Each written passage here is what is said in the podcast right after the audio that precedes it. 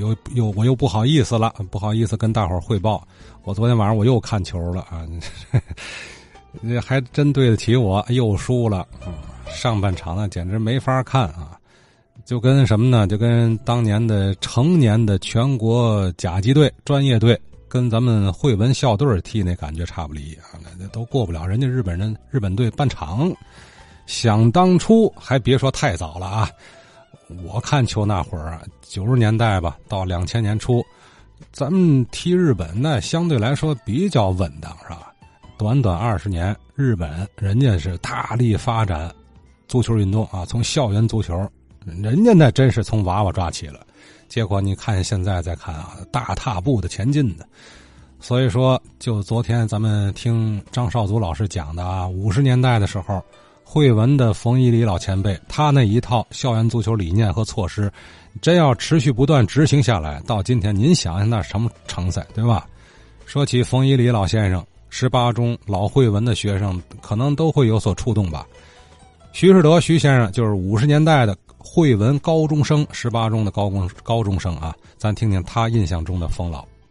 昨天听了张少祖老师的讲的这个冯一礼。和十八中引起了呢我的一段回忆。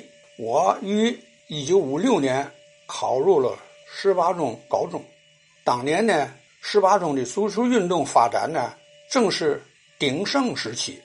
入学以后啊，我们学校呢就组织了三场足球比赛，校队呢先后和这个天津青年队、全国银鹰队，就是银行系统的全国一级队。和这个全国十二支甲级足球队之一的南京部队队进行比赛。学校呢，在开学以后啊，就像过节一样，同学们呢兴高采烈呀，特别高兴观看这些比赛。我们学校的这个校队呢，是由德高望重的冯一礼老师呢担任教练。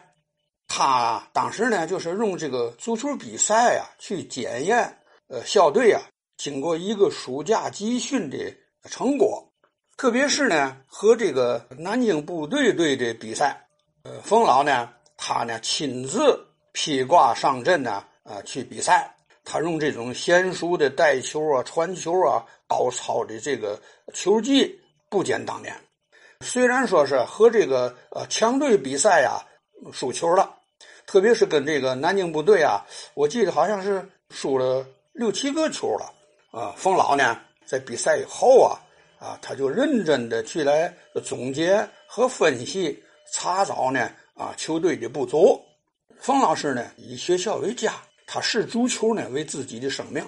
他担任这个学校的足球队教练呢，呃，和这个体育教研组的组长，和这个呃初一年级的体育课。他抓这个足球啊，他是从初一抓起。他精心的选拔和培养足球的好苗子，经过呢啊六年的呃这个培养吧啊，他就能够培养出一批啊足球运动的人才。他为这个国家和天津市的这个呃青少年队啊，为这个呃天津足球队啊以及国家队呢，不断的呢来输入这个人才。呃，冯老呢啊在工作的时候他没有休息日，他上下班呢。呃，也没有点儿，呃，他越在这个课余时间呢，他就越忙，而且呢，这些个加班加点呢，都是无私的奉献。他的队员呢，他要求呢，必须重视学习啊，学习成绩呢要好，所以呢，学生高考当中啊，基本上都能够考上呢名牌大学。再有呢，当年的校长呢是陈兆雄。呃，这位老领导呢，他也重视足球，支持呢冯老的工作。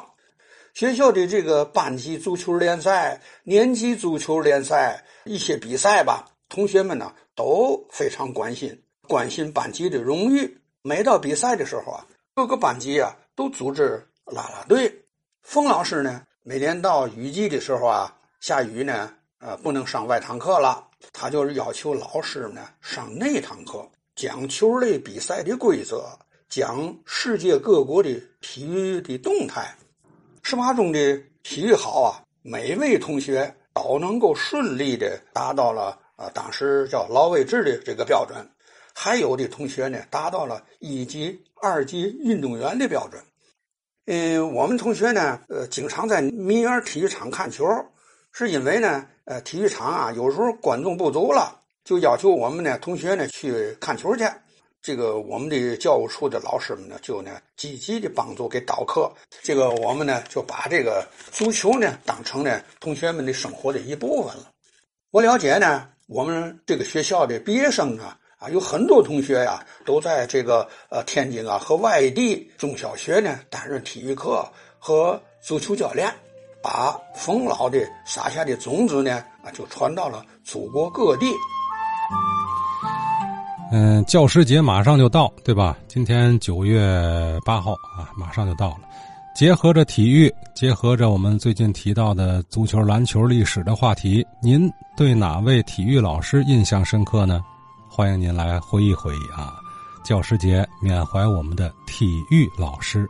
哎，我的电话幺六六零二六七五三三一。嗯，天津足球历史很悠久，对吧？之前咱说了，河东为嘛是足球之乡呢？一个呢，它涌现了很多的名将。呃，再往前倒，什么原因？我考虑就是它民间普及有关系，对吧？这就又和中西文化交汇有关了。呃，跟东东局的这个当年的外国驻军热衷踢足球，影响周边咱们这个中国老百姓有关系。